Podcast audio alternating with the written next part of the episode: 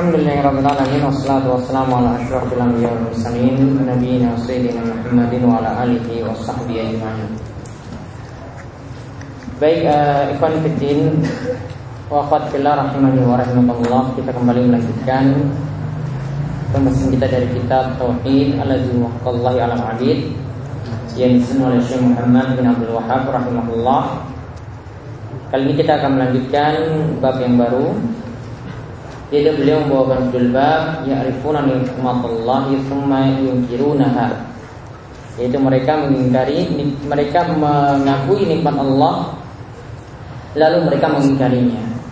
Mereka mengakui nikmat Allah lalu mereka mengingkarinya.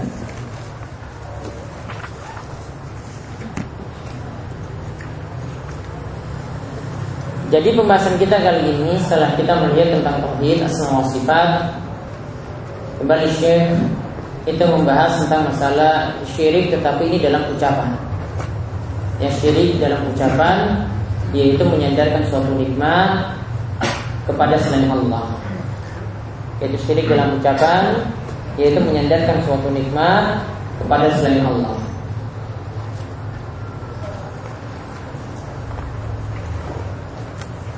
Sebagaimana kata si Soleh al-Syekh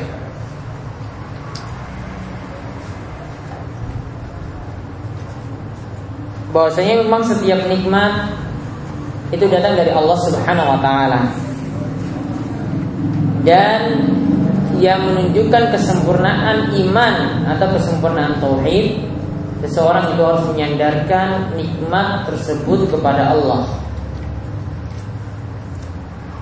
Jadi bukan kepada sebab-sebab yang Allah tetapkan, namun dia hendaklah menyandarkan nikmat tadi itu kepada Allah.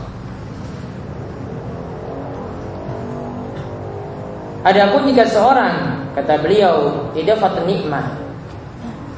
Yaitu dia menyandarkan suatu nikmat ila ghairillah kepada selain Allah maka nafsun fi kamalit tauhid. Maka imannya itu berkurang atau tauhidnya itu berkurang. Dan menyandarkan nikmat semacam itu termasuk syirik kepada Allah Subhanahu wa taala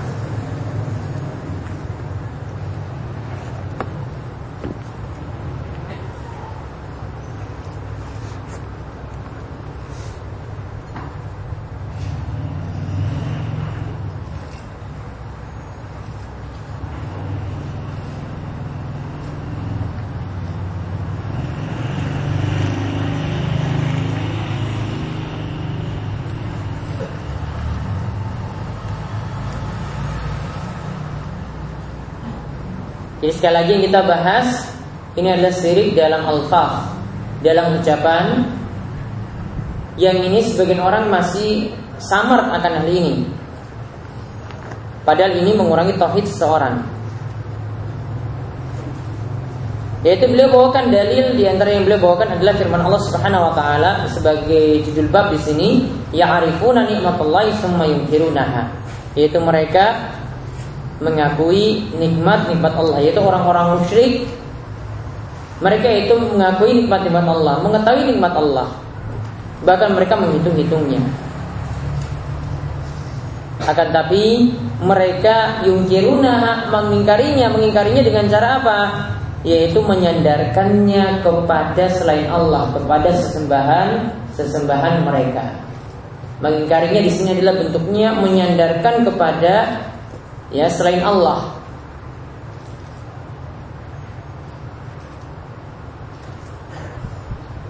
Ayat ini menunjukkan orang musyrik itu masih mengimani rububiyah.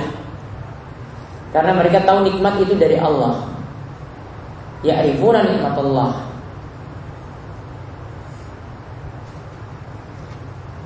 Kemudian ayat ini menunjukkan wajib Ketika kita dapat suatu nikmat, sandarkanlah kepada Allah. Ya bentuk syukur kita atas nikmat tersebut itu adalah kita sandarkan kepada Allah. Nanti akan beliau sebutkan contoh-contohnya dalam hadis. Bagaimana penyandaran-penyandaran yang keliru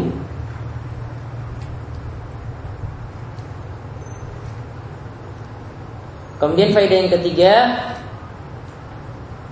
yaitu bahayanya menyandarkan nikmat kepada selain Allah karena termasuk syirik dalam rububiyah. Karena kalau kita mengakui Allah itu pemberi nikmat berarti kita mengimani Allah dalam rububiyahnya. Kalau kita katakan nikmatnya itu dari selain Allah, nikmat itu saya peroleh ini dari selain Allah, berarti syirik dalam rububiyah.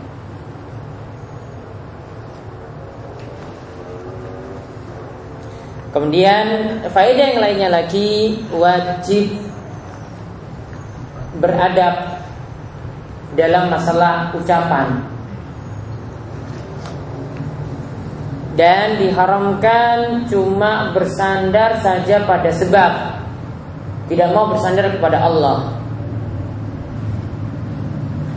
Jadi dalam ucapan kita kita mesti jaga. Walaupun mungkin dalam hati kita kita akui nikmat tadi dari Allah, tapi dari sisi ucapan itu itu yang bermasalah. Maka ucapan ini perlu hati-hati. Kemudian sebab juga kita cuma mengambil sebab saja. Misalnya ingin rumah itu dijaga, mungkin ada penjaga situ ada satpam. Itu cuma sebab saja. Namun rumah kita itu bisa dilindungi dari pencuri semuanya sebabnya karena Allah Subhanahu wa taala. Sebab utamanya itu karena Allah, Allah yang melindungi. Nah, di sini lalu beliau contohkan dengan membawa ya perkataan dari Abu Abbas Syekhul Islam Ibnu Taimiyah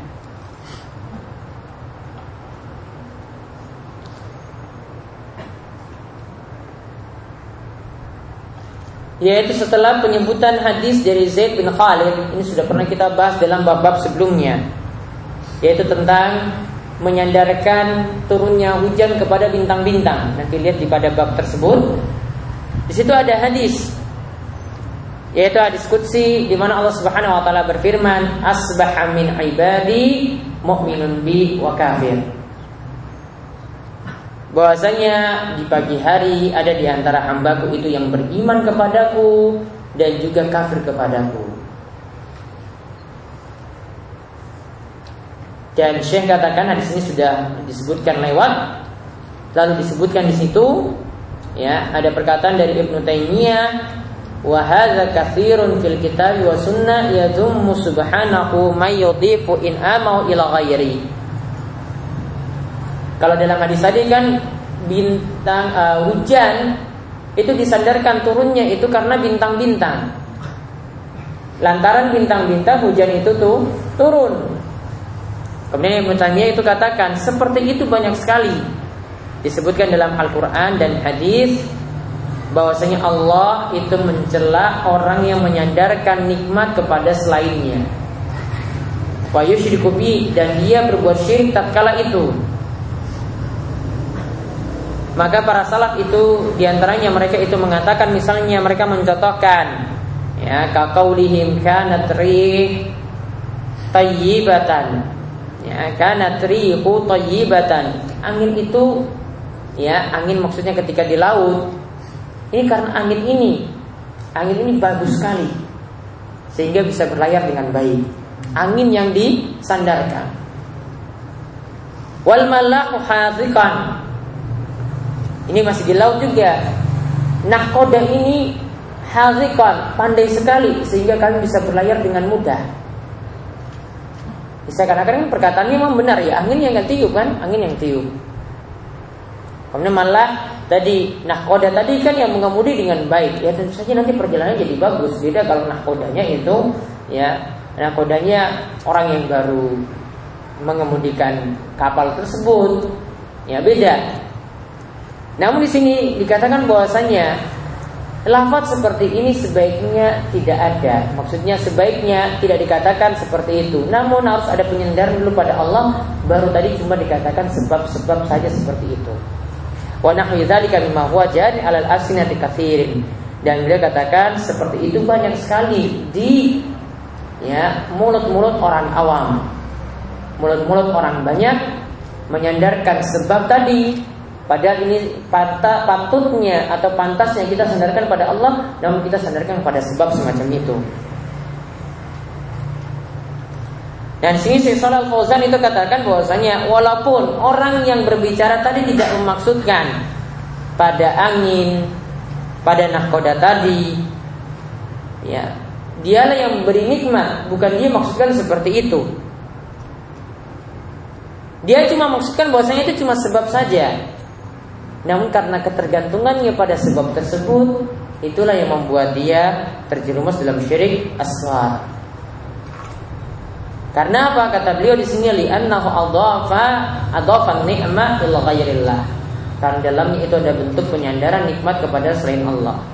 Wal wajibu idhafatuha ila Allah. Wajib nikmat itu disandarkan pada Allah. Jadi angin ini kita cuma katakan ini angin dari yang Allah beri. Akhirnya kita mudah berlayar.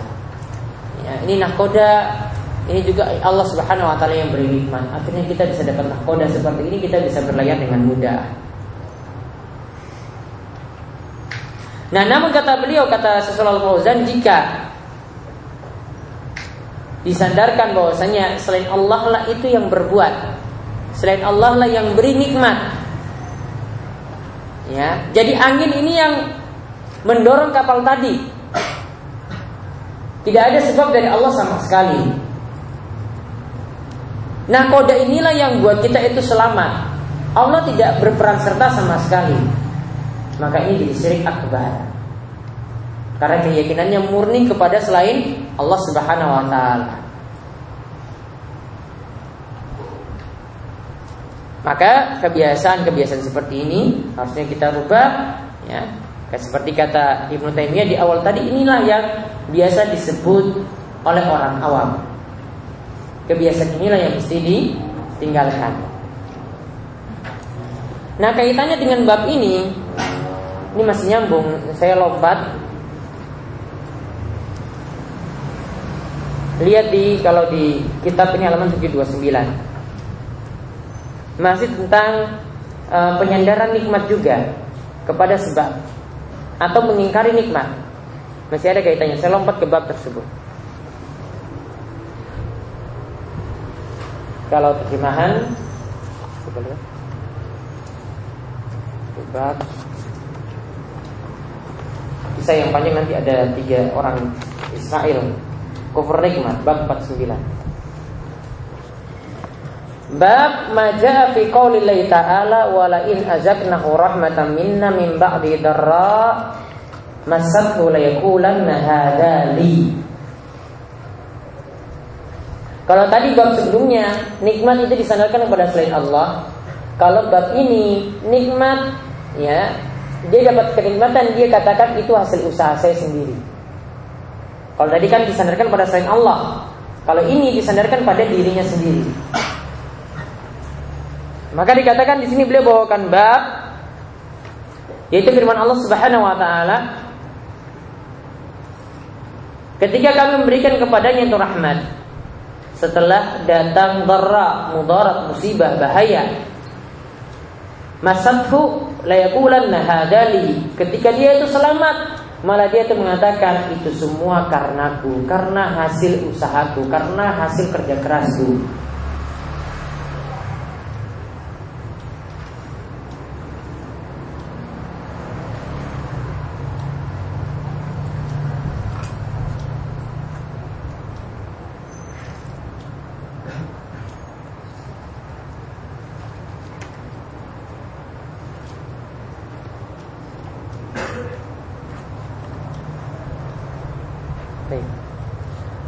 Nah Mujahid lihat tafsiran dari para ulama.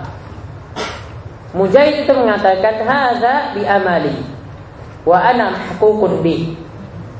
Yang dimaksudkan tadi la yaqulanna hadzali itu adalah hasil dari usahaku. Maksud Mujahid di sini beliau katakan tafsiran ayat tersebut ini adalah hasil pekerjaanku. Hasil usahaku dan aku memang pantas mendapatkannya. Coba dia begitu pede mengakui bahwasanya itu semua karena dia. Ibnu Abbas mengatakan yuridu min indi. Yang dia maksudkan itu adalah dia katakan itu semua dariku. Nah, ini juga seperti firman Allah Subhanahu wa taala, "Qala inna ma utitu ala ilmin indi." Ketika Korun itu punya banyak harta, dia katakan bahwasanya harta ini semuanya Uti tuhu, ya aku itu mendapatkannya karena aku itu pintar, karena aku itu cerdas. Ala ilmin indi, karena aku punya ilmu, aku itu orang pintar. Makanya Korun katakan dia punya banyak harta itu gara-gara dia itu pintar. Jadi dia sandarkan pada dirinya sendiri nikmat tersebut.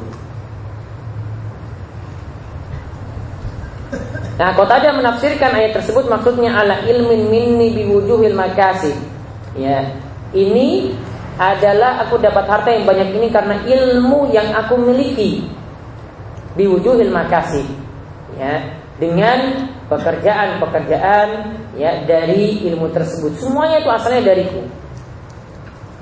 Atau ulama yang lainnya mengatakan ala ilmin minallah anni lau ahulun. Ya ilmu ini memang Allah yang beri, namun aku pantas yang dapat. Orang lain nggak pantas.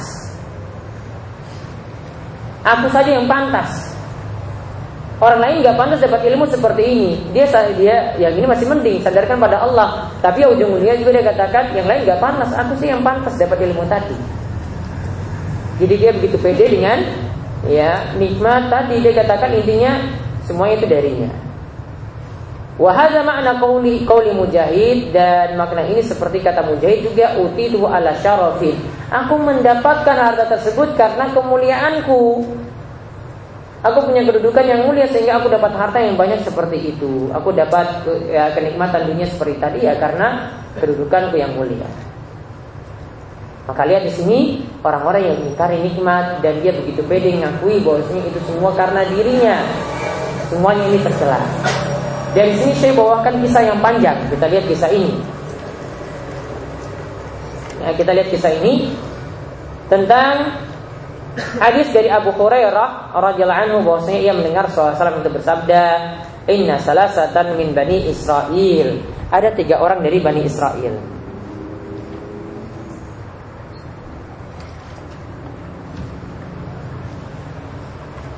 Dan di sini riwayat Bukhari dan Muslim ya. Kalau riwayat Bukhari dan Muslim. Ada dari tiga orang itu abros,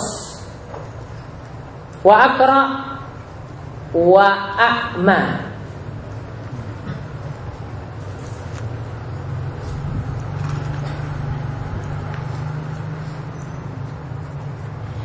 Abros itu artinya orang itu dia punya penyakit kulit dia punya ada bagian kulit yang putih di badannya dan itu menunjukkan dirinya itu cacat. Kemudian ada yang akra. Akra ini juga penyakit. Ya. Rambutnya itu tidak tumbuh-tumbuh. Botak terus. Ya. Botak terus. Ini menunjukkan bahwasanya orang nggak punya rambut itu berarti aib juga. Ini suatu aib. Nah, kemudian ada orang yang ketiga, akma, orang yang buta. Fakoda besarahu, dia itu buta, penglihatannya tidak ada. Mana yang lebih parah dari tiga orang ini? Buta, punya penyakit kulit atau botak? Buta. Buta. Ya, semua sepakat buta ya. ya. Kenapa?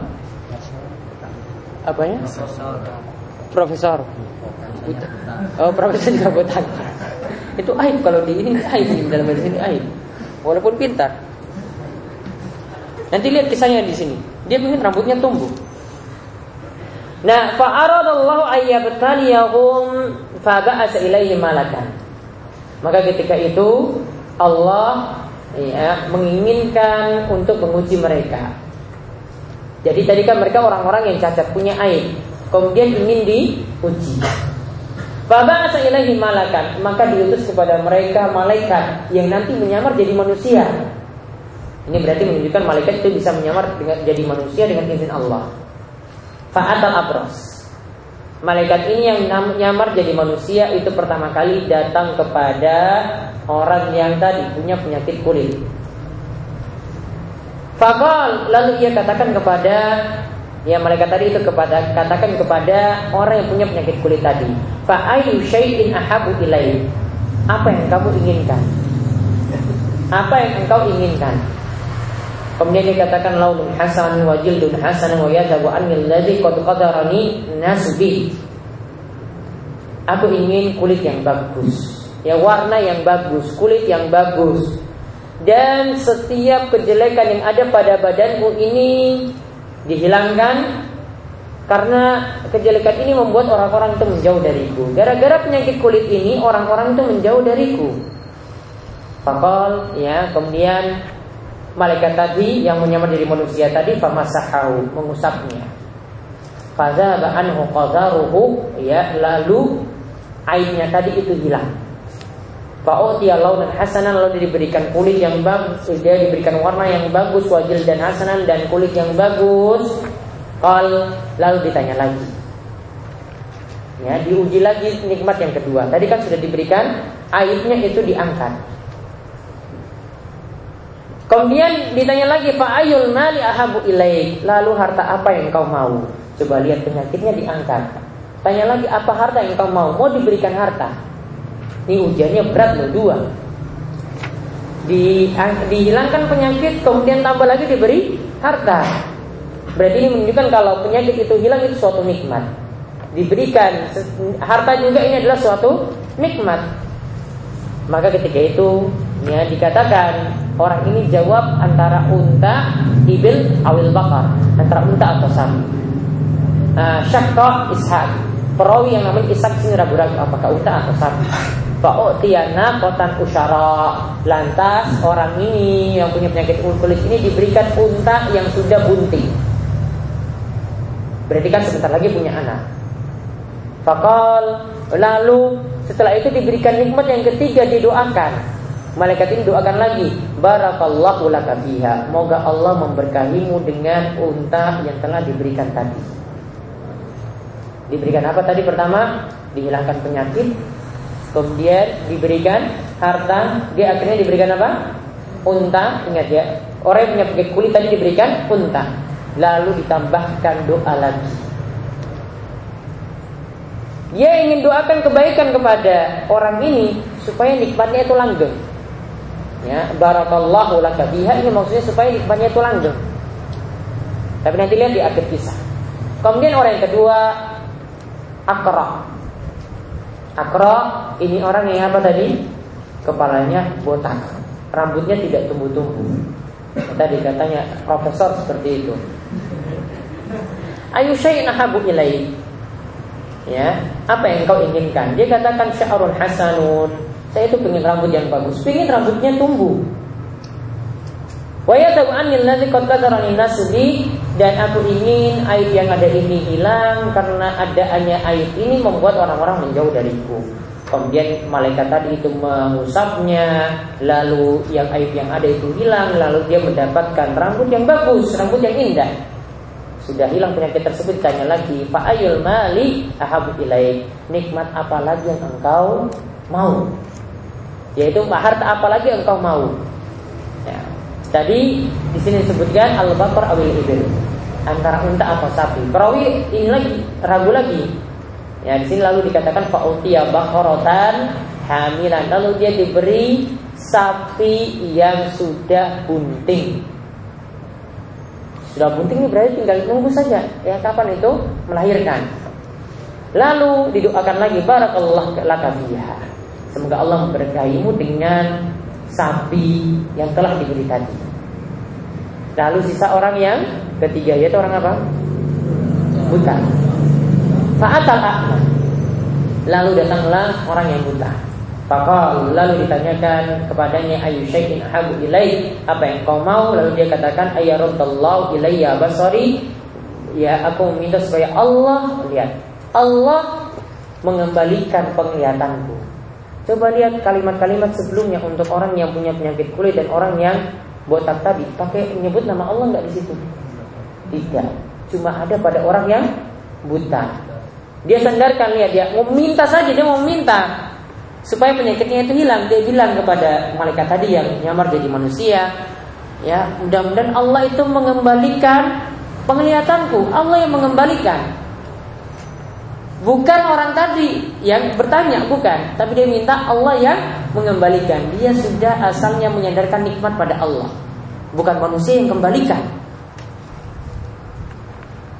Fa'ub sirabihin nas. Lalu aku bisa melihat manusia. Dia juga tidak khawatir dengan penyakitnya yang buta ini. aibnya yang buta ini orang-orang itu menjauh dia tidak khawatir dia tidak sebutkan di sini ya dia cuma katakan bahwa saya fa'ufsira bihin nas ya. Dengan penglihatanku tadi aku bisa melihat orang-orang bisa melihat manusia coba. Dia tidak merasa itu sedih dengan penglihatannya tadi. Sabar. Padahal cobaannya itu lebih berat. Famasahabu. Lalu malaikat itu mengusap matanya tadi. Faradallahu ilaihi basarahu. Lalu Allah mengembalikan penglihatannya. Ya Allah memberikan dia penglihatan. Lalu tanyakan lagi Fa'ayul mal ahabu ilaih? Lalu harta apa lagi yang kau mau? Dia jawab al-ghanam. Kambing Unta tadi sudah, sapi sudah Ini minta yang terakhir kambing Mana yang lebih murah atau yang lebih sepele di sini yang lebih murah ini nilainya lebih kecil nilainya kambing. Cobaannya berat minta cuma kambing. Ya, cobaannya berat minta cuma cuma kambing. Fa'utiya syatan wadidan dan dia diberi kambing juga yang sudah bunting. Akhirnya apa? Fa'anta jahadani wal wa walada hadza fakana li hadza wadi min al-ibil wa wadi min al-baqar wa wadi min al-ghanam. Ya. Lalu dua tadi itu disebut antaj ya, melahirkan dan juga yang terakhir tadi kambing juga itu akhirnya juga lahir ya. Fakana lihat wadi minal ibil. Lalu tiba-tiba setelah beberapa saat kemudian beberapa waktu lamanya akhirnya unta itu jadi satu lembah. Untanya itu beranak-beranak jadi satu lembah. Kemudian sapinya juga beranak-beranak jadi satu lembah. Kambingnya pun beranak-beranak jadi satu lembah. Jadi masing-masing tadi dari tiga orang tadi sekarang punya ternak tadi masing-masing satu lembah. Nah kemudian sekarang datang lagi yang kedua. Tadi di awal sudah dikatakan ini semuanya adalah ujian. Maka ketika itu, ketika mereka sudah dapat nikmat, ditanya lagi, ya, di, ingin diuji lagi apakah mereka jadi hamba-hamba Allah Subhanahu wa taala yang bersyukur. Suma innahu atal abros fi surati wa hayatihi lalu didatangkanlah e, pada abros yaitu tadi orang yang punya penyakit kulit didatangkanlah seseorang yang fi surati wa hayatihi bentuknya itu sama dengan dia yang dulu ya wahayati kondisinya juga sama dengan dia yang dulu miskin jadi bentuknya sama. Jadi datang orang yang punya penyakit kulit. Kemudian keadaannya sama dengan dulu miskin juga. Maka orang ini dia katakan, Rajulun miskin, saya ini orang miskin. Ya. Wa ibnu sabil, saya ini orang yang terputus perjalanan. Qad in qata'at bil hibal fi safari Aku sudah habis bekal-bekalku untuk perjalananku ini. Fala balagali al-yaum illa billahi summa bih. Ya, lihat. Dia katakan orang yang menyamar ini lagi ya, menyamar dengan wujudnya yang dulu, bentuknya yang dulu. Maka aku telah sampai ya, tidaklah sampai kepadaku ya hari ini ya, tidaklah sampai kepadaku hari ini yang pertama Allah lah yang menolong kemudian engkau jadi lihat kalau menyandarkan nikmat itu bukan ya orang itu langsung kita sebut. Namun apa? Allah dulu kemudian ah, engkau. Mungkin perantaraan dia. Dan di sini tidak disebutkan dengan kata wa. Ya. Namun apa dengan summa? Karena kalau wa itu artinya sejajar. Namun kalau summa itu artinya Allah dulu baru ini. Kemudian baru orang ini.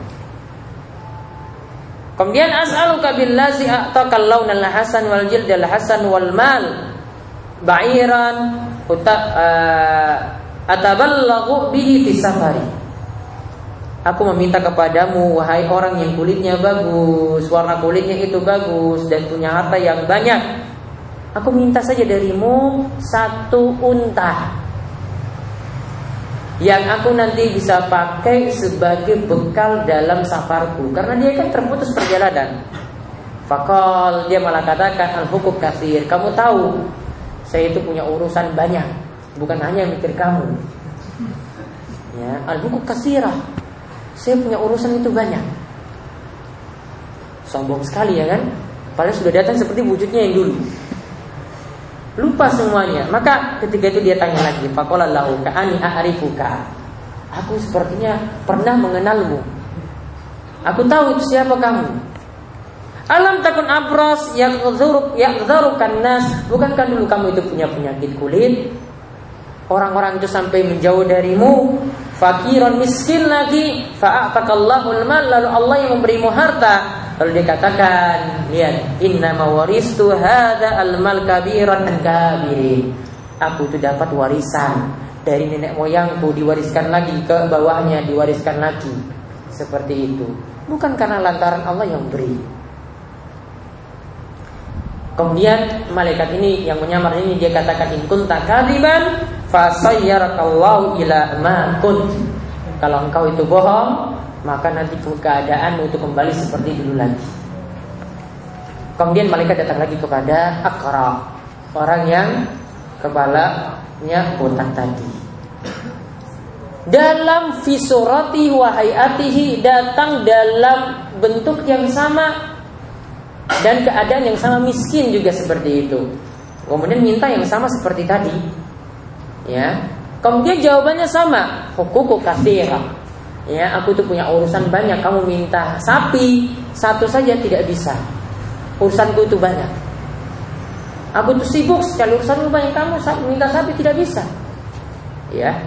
Kemudian malaikat yang menyamar tadi juga katakan padanya in kunta kadziban fayasayyarakallahu ila Ya, jika engkau itu dusta, maka moga engkau itu akan dikembalikan seperti bentukmu yang dahulu. Dan dia katakan tadi juga sama seperti itu ya. Ini adalah warisan dari nenek moyangku. Dapat sapi satu lembah seperti ini karena warisan. Dia mendustakan nikmat Allah. Kemudian orang yang terakhir apa? Orang yang buta. Malaikat ini datang dengan wujudnya yang sama, keadaan yang miskin yang dahulu. Kemudian malaikat tanya kepada dia, minta kepada dia, aku ini rojulun miskin. Aku laki-laki miskin, wa ibnu sabil dan perjalananku itu terputus, tidak punya apa-apa lagi. Qad in qata'at bi al-hibar fi safari. Perbekalanku itu habis untuk perjalananku. Fala balagha li al-yawm illa billahi summa Dan aku bisa sampai pada hari ini ya berkat pertolongan Allah kemudian pertolonganmu. As'aluka billazi rabda alaika basaraka syatan ataballahu biha fi safari. Aku meminta kepada Allah yang telah memberimu ya penglihatan yang bagus saat ini minta satu kambing saja supaya aku bisa kembali ya melanjutkan safarku perjalananku kemudian Orang ini malah katakan, orang yang dulunya buta ini katakan, "Qad kuntu a'ma." Dulu memang betul aku buta. Faraddallahu ilayya basari, lalu Allah yang mengembalikan penglihatanku. Lihat dia akui keadaannya yang dulu. Kemudian Allah lah yang mengembalikan penglihatanku, dia kembalikan nikmatnya lagi pada Allah. Fakhus masyi'ta Sudah monggo kamu ambil apa saja yang kamu mau dari kambing satu lembah ini Kamu ambil apa aja yang kamu mau silakan Masya Allah dia betul-betul ya tahu bahwa ini semua nikmat dari Allah ya. Nanti itu cuma titipan yang ambil ya ambil aja. Wajar masih. Kalau kamu ingin tinggalkan ya tinggalkan apa juga mau. Artinya kalau mau bawa semua juga boleh, mau tinggalkan juga sebagian juga boleh. Terserah mau ambil yang mana. Saking baiknya seperti itu. Maka lalu malaikat ini itu mengatakan, "Wallahi la ajhadu kal bi syai'in Allah." Maka demi Allah aku pada hari ini aku tidak akan mengambilnya ya aku tidak akan mengambilnya dan ketika itu Allah Subhanahu wa taala ya telah memberikan kepadamu. Ya kemudian amsik malaka ya pegang saja ini harta-hartamu fa inna tum faqad radhiyallahu anka ya karena ini adalah ujian untukmu, untuk kalian, ya, untuk kalian bertiga tadi, maka Allah itu telah meridaimu. Orang yang buta ini telah diridai oleh Allah Subhanahu wa taala. Wa ala sahibai dan Allah itu tidak suka murka dengan dua orang yang telah disebutkan tadi yaitu orang yang kepalanya buta dan orang yang punya penyakit kulit. Hadis ini muttafaqun alaih diriwayatkan oleh Imam Bukhari dan Muslim. Maka Kisah ini dan dalil-dalil yang telah disebutkan tadi dan tafsiran yang ada itu menunjukkan apa yang dimaksudkan dalam judul bab yaitu ada orang-orang yang mengingkari nikmat dan menyandarkan bahwasanya nikmat tersebut adalah lantaran karena hasil kerja kerasnya. Kemudian uh, yang kedua yaitu makna firman Allah la yaqulan nahadali. Tadi dalam berbagai macam tafsiran disebutkan maksud ini adalah karenaku. Karena hasil usahaku tadi disebutkan tafsir dari berbagai macam uh, tafsiran para ulama. Kemudian juga ayat yang berikutnya lagi tentang uh, makna inna tuh ala ilmin indi bahwasanya aku mendapatkan harta tadi itu kata korun karena aku memang pintar. Aku memang orang yang punya ilmu. Ya, aku tuh ya sudah belajar banyak, terus sudah kuliah tinggi. Aku memang pantas mendapatkannya. Nah, korun itu berkata seperti itu.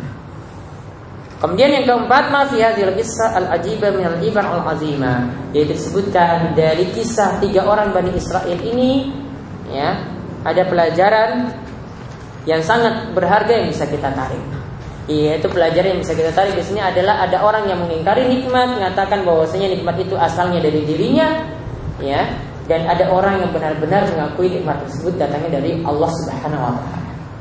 Maka lihat di sini dapat kita ambil pelajaran yang lainnya bahwasanya orang yang punya uh, dia mendapatkan cobaan yang berat itu pasti lebih sangat bersyukur ketika dia mendapatkan nikmat daripada orang yang cobaannya itu ringan.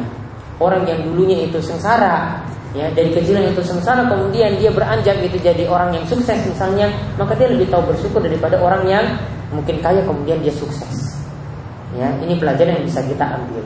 Maka buktinya seperti itu. Ya, dulu misalnya dia sekolah itu penuh kesusahan, maka ketika dia itu sukses dia mendapatkan kenikmatan dari Allah Subhanahu wa taala maka dia lebih tahu bersyukur daripada orang yang mungkin ketika dia beranjak cuma sedikit saja. Kemudian faedah yang lainnya lagi ya yang bisa kita ambil ya, ini juga disebutkan oleh para ulama ya ini kami pernah mendengar juga ketika belajar kitab Tauhid di sini juga disebutkan faedah seperti ini bahwasanya orang yang memelihara unta dengan sapi itu berbeda dengan kambing. Mana yang lebih tahu bersyukur di sini? Orang yang melihara apa? Melihara kambing. Ya, melihara kambing. Sifat atau tabiatnya dia lebih tahu bersyukur. Mungkin karena orang yang melihara eh, sapi atau unta karena hewan tersebut hewan yang mahal. Kalau kambing itu ya harganya biasa-biasa saja. Sepersepuluh itu dari ya sepersepuluh dari sapi. Karena yang sederhana seperti ini dia lebih tahu bersyukur. Lebih tahu bersyukur dengan yang sedikit. Sedangkan dengan yang besar tadi diberikan ternak yang besar seperti itu, kadang membuat seorang itu tidak mau bersyukur. Ya, ini ber, e, perbedaan antara orang yang memelihara unta dan sapi dengan orang yang memelihara kambing di sini. Dan tadi lihat e, bagaimana sikap dari orang buta tadi sejak dia itu dalam keadaan susah, dia sandarkan nikmatnya kepada Allah. Ketika dia dapat nikmat dan diuji lagi terakhir, yang mau diambil hartanya dia juga sandarkan kepada Allah Subhanahu wa taala. Bahkan hartanya dia ingin dia ambil ambil saja karena ini cuma titipan dari Allah. Ini cuma titipan dari Allah. Mau ambil ya mau nggak ambil saja. Ya, ngapain saya ngurus itu lagi? Kalau memang Allah ingin ambil ya sudah ambil. Maka dia begitu rela ketika ingin menyerahkan kepada Ibnu Sabil tadi orang yang terputus perjalanan tanpa dia harap apa-apa. Kalau mau tinggalkan ya monggo, kalau mau ambil semua ya monggo juga silakan. Ya dia begitu rela dengan ya permintaan orang tersebut. Ya mudah-mudahan ini bisa menjadi pelajaran bagi kita. Dan mudah-mudahan menjadikan kita sebagai hamba Allah Subhanahu wa taala yang bersyukur. Dan untuk hari ini tidak ada fikih muamalah karena pembahasan ini sudah kami tambah sampai tiga bab. Insya Allah pada pertemuan berikutnya kita lanjutkan seperti biasa melanjutkan bab yang tadi. Ya bab setelah pembahasan yang tadi. Setelah ya'rifuna nikmat Allah summa yankiruna yaitu fala taj'alu lillahi andada wa antum ta'lamun Ya demikian ya kami tutup dengan doa kafaratul majlis. Subhanallahumma bihamdika asyhadu an la ilaha illa anta astaghfiruka wa atubu ilaik. Muhammadin wa ala alihi wasallam ajma'in. Walhamdulillahirabbil alamin. Assalamualaikum warahmatullahi wabarakatuh.